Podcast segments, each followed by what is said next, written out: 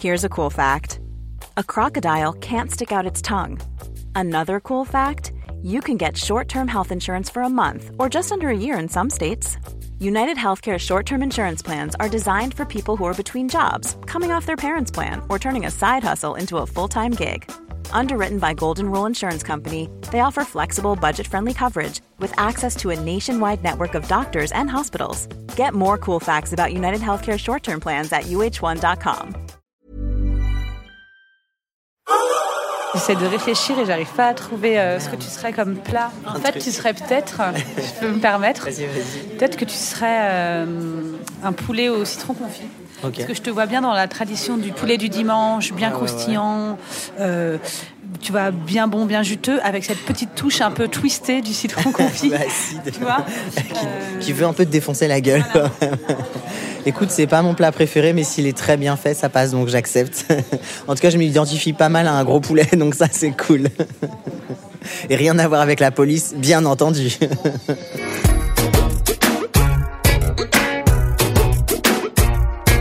Dans le ventre d'océan, dans le ventre d'océan, Dans le ventre.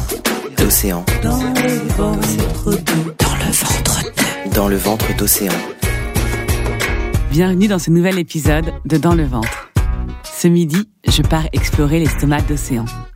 Océan, je l'ai d'abord découvert il y a une dizaine d'années, alors qu'il était Océane Rosemary, son nom de scène avec lequel il jouait ses premiers one-man shows, La lesbienne invisible et Chaton violent.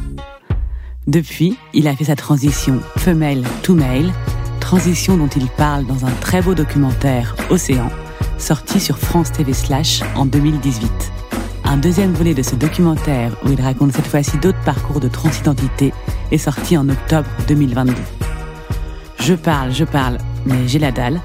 Nous avons rendez-vous à la Parade, restaurant du 11e arrondissement de Paris, où l'on boit du bon vin naturel.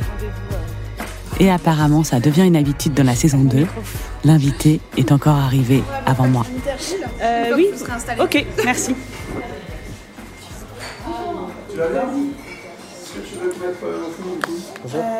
Je me suis collé au chauffage. Ah, ça fait Il fait froid. Et on est bien. Est-ce que c'est l'habitude d'arriver en avance au rendez-vous? Non. Parce que moi, je suis habituée à arriver toujours à l'heure. Alors, comme je suis un peu, euh, par ailleurs, bordélique et tous les gens pensent toujours que je vais être en retard. Mais non. En fait, euh, pas du tout. Non, moi, je suis à- quand même, je suis à l'heure. En général, j'essaie d'être à l'heure ou juste un tout petit peu en retard pour me faire désirer. du coup, je me mets là ou je me mets là? Ok. Je pense qu'on va prendre des petits trucs à partager, non? Ouais, bah ouais. Mais du coup, faut qu'on faut qu'on se décide. Faut qu'on se décide. ouais. C'est bon, on a choisi. Alors, on est très excités par tous ces, tous ces tapas.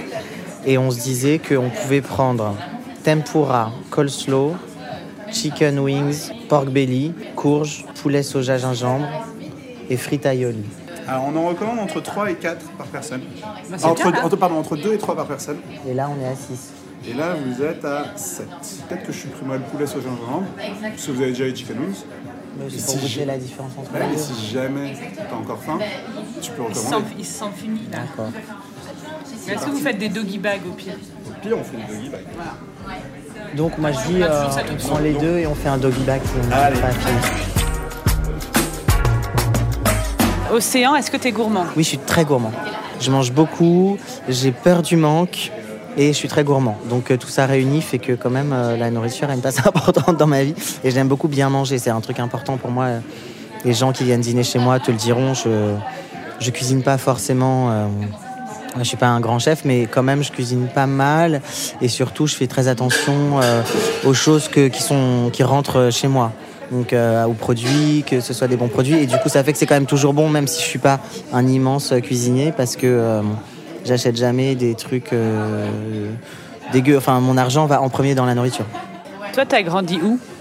À Paris, rue Réaumur, dans le deuxième, à une époque où c'était bien bien différent euh, de maintenant, parce qu'en fait à l'époque il n'y avait pas du tout le quartier piéton, Montorgueil et tout, c'était plus le vieux Paris, tu vois, il y avait euh, la... Les halles de Paris encore? Franchement, limite. Non, mais il y avait l'esprit encore des halles, même si c'était plus les halles. Et d'ailleurs, on allait dans un resto euh, qui était au Hall avec mon père, toujours, qui s'appelait chez Clovis, qui n'existe plus, je crois maintenant, en tout cas qui a changé de propriétaire, et qui était vraiment, t'avais l'impression d'être euh, en 1950, quoi, tu vois. Mon père, c'était soit on va au resto, soit on fait des courses, comme lui, il savait pas du tout cuisiner, traiteur ou des, super produits, voilà. Et ma mère savait pas non plus cuisiner, mais donc moi j'ai été plutôt élevé au plat surgelé quand même. euh. En fait, là je parle de, de ça, mais c'était que le dimanche, quoi, avec mon père. Et sinon, c'était euh, vraiment.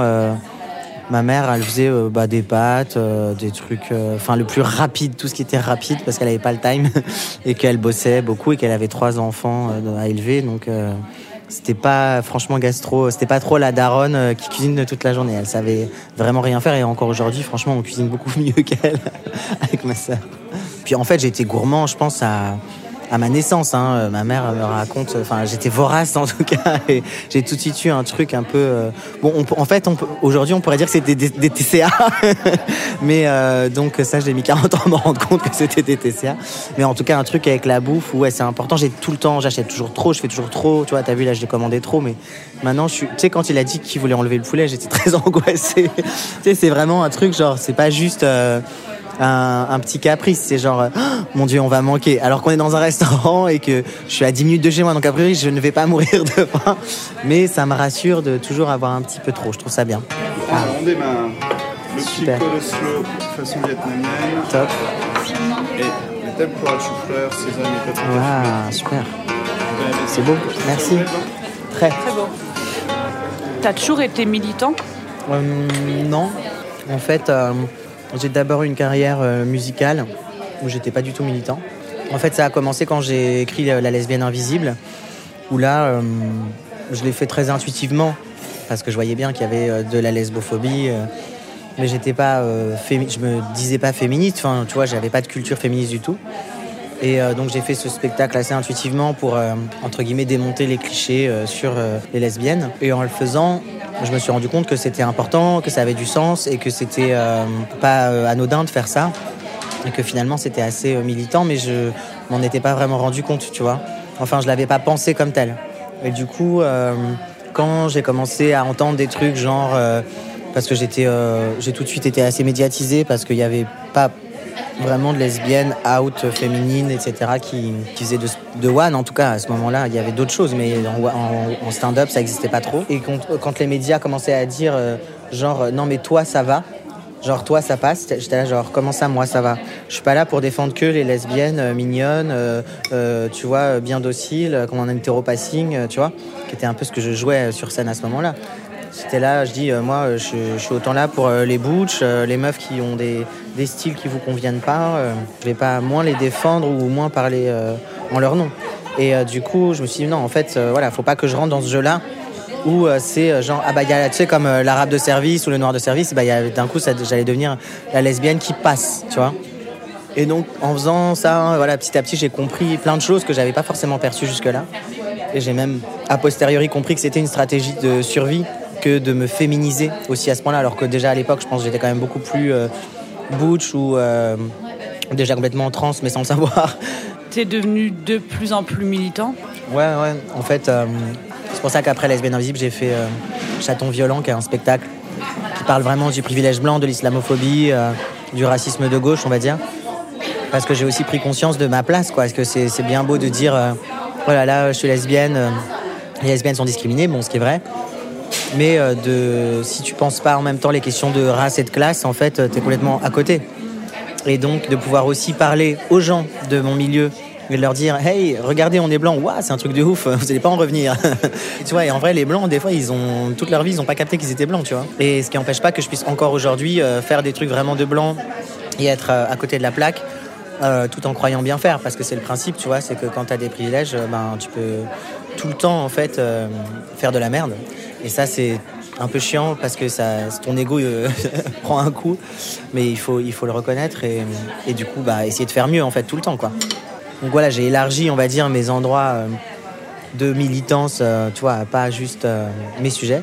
Et après, quand j'ai transitionné, ben, le fait de faire un documentaire sur ma transition, ça a fait que je me suis resserré un peu, en effet, sur moi à ce moment-là. Et c'est pour ça que la saison 2, j'ai voulu à nouveau réouvrir et parler encore de transidentité, mais de montrer la, la diversité euh, de- des parcours et la variété des parcours. euh, voilà.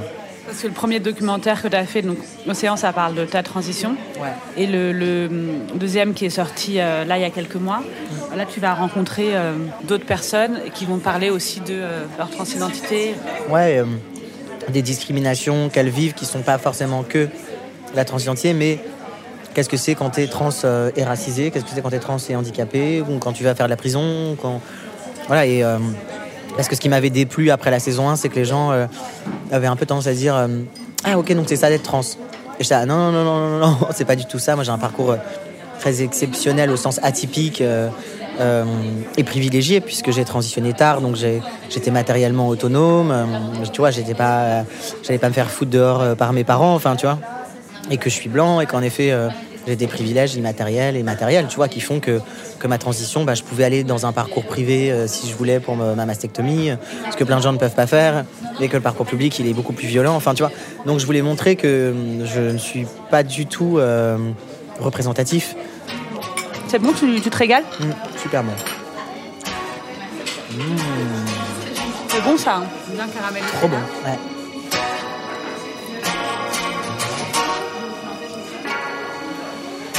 C'est leur spécialité, Jean les wings. Ouais. On va reprendre. Je me demandais si justement, parce que dans ton documentaire, j'ai re- revu Océan, du coup, euh, et tu as toute cette transformation du corps où tu dois faire attention aussi à ce que tu bouffes. J'imagine que tu fais beaucoup de sport. Oui, je fais beaucoup de sport. Et c'est pour ça aussi que psychologiquement, j'aime bien l'idée de manger des protéines animales, enfin des œufs, euh, même si c'est complètement con parce que tu as des, sportifs de haut niveau qui sont véganes. Bah, L'alimentation, ouais, disons que quand tu commences euh, la testo, tu gonfles parce que tu fais un peu de la rétention d'eau. Donc souvent, tu as une première étape où tu es tout gonflé et tu grossis parce que tu as la dalle de ouf, parce que les hormones euh, provoquent ça et que tu pas habitué en fait. Après, tu t'habitues. Euh, après, c'est pas le cas de tout le monde, mais souvent on est pas mal à avoir un peu, euh, à avoir été euh, un peu gonflé, euh, un peu, voilà, au début des, des traitements hormonaux. Et puis après, ce qui est bon, quand même chouette, c'est que ça, la testo fait que tes masses graisseuses se répartissent en fait. Donc tu perds quand même du cul et des cuisses. Après, voilà, tu peux tout à fait, bah, comme tu vois dans la saison 2, euh, être gros et sous testo, c'est pas parce que tu prends la testo que tu vas euh, sécher, tu vois. Par contre, en fonction de comment tu manges et tout, et du sport que tu fais, en effet, tu vas potentiellement plus prendre du bide, par exemple, que prendre de la culotte de cheval. Tu n'auras plus trop de culotte de cheval, alors que tu vas pouvoir prendre, enfin, tu vas prendre du bide euh, comme tu n'en prenais pas euh, avant. Est-ce que ton alimentation, toi, elle a, elle a, elle a changé? Bah, non, de toute façon, tu fais ce que tu veux. Moi, je me suis quand même à nouveau plus autorisé à, à manger ce que je voulais, Euh, c'est-à-dire à pas m'empêcher de manger du gras ou du sucre, euh, voilà. Aussi parce que je faisais un travail de déconstruction sur la grossophobie qui fait que euh, j'en avais marre de tout le temps culpabiliser, tout le temps me restreindre et tout. Puis franchement, là, j'avais trop la dalle, donc euh, je pouvais pas. j'avais moins de contrôle. Ça vient aussi, voilà, d'un travail psychologique, tu vois. Et, maintenant, j'ai toujours un rapport conflictuel à, à ça parce que je me suis pas euh, défait de toute la grossophobie euh, qui m'a été inculquée et que j'ai inter- internalisée pendant toutes ces années. Mais euh, en tout cas, euh, je, je suis un peu plus conf- confortable. Quoi. Il y a des trucs qui, qui s'en vont jamais. T'espères qu'ils vont partir et que t'en auras vraiment plus rien à foutre. J'avoue que je j'en suis pas encore arrivé là et j'aimerais bien, tu vois, m'en foutre complètement. Mais bon, bah, je suis quand même, euh, voilà, encore une fois, marqué par, euh, par ces références permanentes de moi beau, c'est forcément moi un peu mince, tu vois, ou plutôt plus mince que plus gros.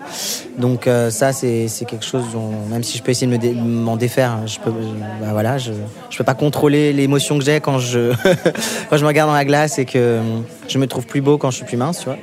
Euh, pour autant, euh, je me prends quand même euh, pas trop la tête. Enfin, j'essaie de moins me prendre la tête, quoi. Je trouve ça intéressant parce que je ne sais pas si tu as lu un livre de Nora Boisoni qui s'appelle euh. Elle raconte comment l'alimentation fait genre aussi et comment dans nos imaginaires on a euh, l'homme mangeur de steak et euh, la femme mangeuse de salade. Comme j'ai beaucoup travaillé sur le- les questions de, genre, euh, de fémi enfin, le féminisme et tout, c'est des choses que j'ai déconstruites en fait et que je sais qui sont absurdes. Donc en réalité, euh, comme je te le disais, je mange beaucoup moins de viande euh, qu'il y a 10 ans, euh, bien avant ma transition. Parce que euh, parce qu'en fait, je sais que c'est pas là. Enfin, tu vois, genre, je vais pas affirmer ma masculinité en mangeant des steaks, tu vois, au contraire. Et en plus, j'ai plutôt envie de proposer un modèle d'homme différent et un tout petit peu plus élaboré que le mâle alpha qui mange de la viande crue tous les midis. Donc je dirais même que ça, moi, ça m'a fait l'effet inverse, c'est-à-dire que plus ma masculinité est en tout cas apparente dans les codes de ce qu'est la masculinité, plus je vais faire des trucs de meuf en fait. Parce que je pense que c'est là que ça devient intéressant. Quoi.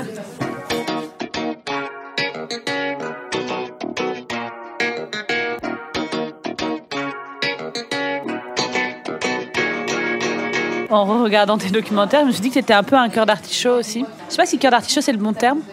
Moi j'aime bien ce terme, je trouve qu'il est un peu péjoratif alors que je trouve ça génial les gens qui arrivent à tomber amoureux euh, comme ça. En tout cas, je trouve que tu as l'air d'être un amoureux. Et euh, est-ce que c'est vrai déjà?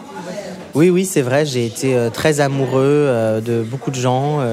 J'ai eu des histoires plus ou moins longues, mais jamais très longues jamais plus de 4 ans, on va dire. Bon, c'est quand même pas mal, hein. c'est pas non plus, euh, tu vois, je change pas honorable. Euh, honorable. Après, euh, voilà, des histoires. Mais c'est vrai que je suis pas trop. J'ai jamais fait, par exemple, des plans cul, tu vois, ce truc qu'on appelle les plans cul, où c'est pas. Enfin, où voilà, vraiment, c'est très exceptionnel, quoi mais c'est plutôt que j'aime bien être amoureux. Donc euh, j'aime bien qu'il se passe un vrai truc fort où j'ai l'impression que ma vie euh, va changer, que je suis complètement bouleversé par quelqu'un, etc. Donc euh, après, ça veut pas, voilà, en effet, ça veut pas dire que je suis un surconsommateur comme l'indique peut-être le terme cœur d'artichaut, mais je m'investis beaucoup dans, dans, les histoires d'amour. Donc après, je vois que je change aussi en vieillissant et que hum, maintenant je suis quand même euh, c'est là que je vois vraiment que j'ai vieilli quoi. Mais je dis pas ça de manière négative hein. mais euh, j'ai vraiment plus l'envie d'être euh, d'être posé d'être bien d'être bien avec quelqu'un en fait. Parce que je me rends compte aussi que j'ai eu beaucoup d'histoires assez toxiques. Et c'est pareil c'est des choses qu'on déconstruit aussi de se dire tiens toxique c'est pas forcément passion enfin tu vois l'amalgame qui peut être fait entre une relation toxique qui serait forcément du coup plus forte que les autres parce qu'on souffre tout le temps non, non, je me dis, bah non, en fait, euh, on souffre juste plus tout le temps, mais ça veut dire que la qualité, qu'il y a une qualité d'amour, en fait. Et que maintenant que je suis dans une relation qui a une très très grande qualité, euh, justement où il n'y a pas de violence, où il n'y a pas de. Voilà, il n'y a pas de, peur toutes les deux secondes d'être abandonné, etc. Ben, je trouve que c'est mieux. Enfin, je trouve ça mieux, mais c'est mieux maintenant. Après, euh, j'ai fait ce que j'avais à faire, j'ai traversé. Passer par des choses parfois un peu compliqué, même des relations nulles pour se rendre compte des relations bien. Grave.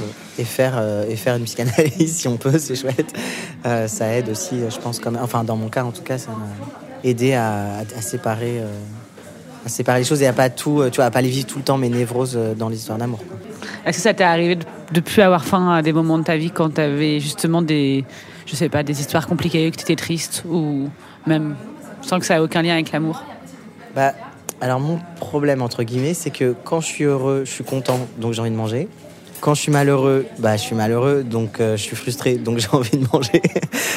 un peu souvent tout le temps envie de manger. Après, j'avoue que j'arrive mieux à moins manger si je me le mets comme objectif, parce que j'essaye de quand même pas trop faire, mais voilà. Euh, quand je suis heureux. Parce que du coup, il y a quand même la frustration. C'est dur de. Quand je suis frustré, je vais beaucoup compenser par euh, la bouffe. Donc, quand je suis très triste ou que je vis une rupture, je suis pas du tout dans la catégorie euh, je bouffe plus rien, euh, tu vois.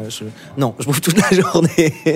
Au moins, ça me fait un truc qui est cool, tu vois, et qui est, heureux, quoi. On a tout mangé, hein. Ouais, on a tout mangé. Vous encore soif? Ouais, un café, je prendre. Ah ouais, un café, c'est bien. J'avais envie de goûter ce rouge quand même qui m'intriguait du fait de. Ouais, je veux bien avec le dessert. Tu m'as raconté en secret euh, tes projets, donc je ne vais pas les révéler, mais j'espère qu'ils vont marcher. Mais en gros, en ce moment, tu es plutôt en train de d'écrire, euh, d'être scénariste, quoi, d'écrire des projets que tu aimerais ensuite euh, réaliser. Oui, c'est ça. J'ai envie vraiment de plus m'affirmer à la place de la réalisation, quoi, dans la place de réalisateur. Et donc là, les projets que j'écris, c'est pour les réaliser tous. Et il y a, euh, on va dire, moitié docu et moitié euh, fiction. Et, voilà, il y a un projet de saison 3 sur, sur le faire famille, sur la parentalité. donc on verra si tout ça se fait. Bah, bravo. Merci. Merci beaucoup. Je te réinviterai, tu me raconteras les projets là que tu as en cours dont on n'a pas le droit de parler. Ouais, les projets secrets qu'on espère qu'ils vont se faire. Et quand ça sort, on se refait un resto pour faire le débrief de comment ça s'est passé. Peut-être tu m'inviteras si tu deviens très riche. Mais c'est clair, la prochaine fois c'est moi qui t'invite. prendrais toute la carte comme toi. Grave. Je préfère prévenir Océan que je n'oublie jamais quand on me fait la promesse de m'inviter au restaurant. Même si là, vous l'avez remarqué, je me suis un peu invitée toute seule. En attendant de retrouver ces nouveaux super projets, ces documentaires Océan et Océan en infiltré sont disponibles gratuitement sur France TV Slash. Je vous recommande vivement de les regarder. C'est passionnant. Dans le prochain épisode, on retrouvera la musicienne Huel Lamort chez Gros Bao. Et je préfère vous prévenir, on va encore beaucoup manger. Dans le ventre est un podcast produit par Sony Music, imaginé et écrit par Zazie Tavissian et réalisé par Geoffrey Puitch. Merci au groupe Bagarre pour l'utilisation de leur titre Malouve dans notre générique. Cet épisode vous a plu, n'hésitez pas à vous abonner et à en parler autour de vous. En attendant, n'oubliez pas, bien manger, c'est bien, bien manger, bien accompagné, c'est encore mieux. Hier, pour la première fois, j'ai acheté des palourdes. Je ne sais pas pourquoi. je voulais prendre des coques, parce que je me dis quand même, c'est, c'est sympa de faire des, coques. Et euh, ça me rappelle mon enfance en Normandie. Et euh, la poissonnière de mon marché, qui m'aime beaucoup, euh, que j'aime beaucoup d'ailleurs, a dit Mais non, mais enfin, prenez des palourdes, elles sont en promo. Donc, euh, bon, en fait, c'était quand même deux fois plus cher que les coques, mais comme je aucune personnalité et que je suis hyper euh, impressionné, j'étais ah, d'accord, mais je vais prendre des palourdes alors. Et donc, j'ai pris mes fucking palourdes. Et donc, j'ai fait des, euh, des linguines au vongole à ma meuf qui est venue déjeuner. Donc, dit ah, chérie, tu tombes bien. Et euh, j'avoue que c'était super. En fait, c'est marrant, il y a des trucs qu'on on n'ose pas faire ou on n'ose pas acheter parce qu'on se dit c'est forcément que des trucs de restaurant, comme si, euh, tu vois, c'était très complexe. Alors que franchement, faire des palourdes, mettre des palourdes dans une poêle avec de l'ail et du beurre, je- franchement, c'était pas très compliqué. Et c'est vrai que ça claque. Mais ta meuf a aimé, t'as eu. À la- Ouais, j'ai grave du succès. J'ai pécho, laisse tomber. Ever catch yourself eating the same flavorless dinner three days in a row? Dreaming of something better? Well, HelloFresh is your guilt-free dream come true, baby. It's me, Kiki Palmer. Let's wake up those taste buds with hot, juicy pecan-crusted chicken or garlic butter shrimp scampi. Mm. Hello Fresh. Stop dreaming of all the delicious possibilities and dig in at HelloFresh.com. Let's get this dinner party started.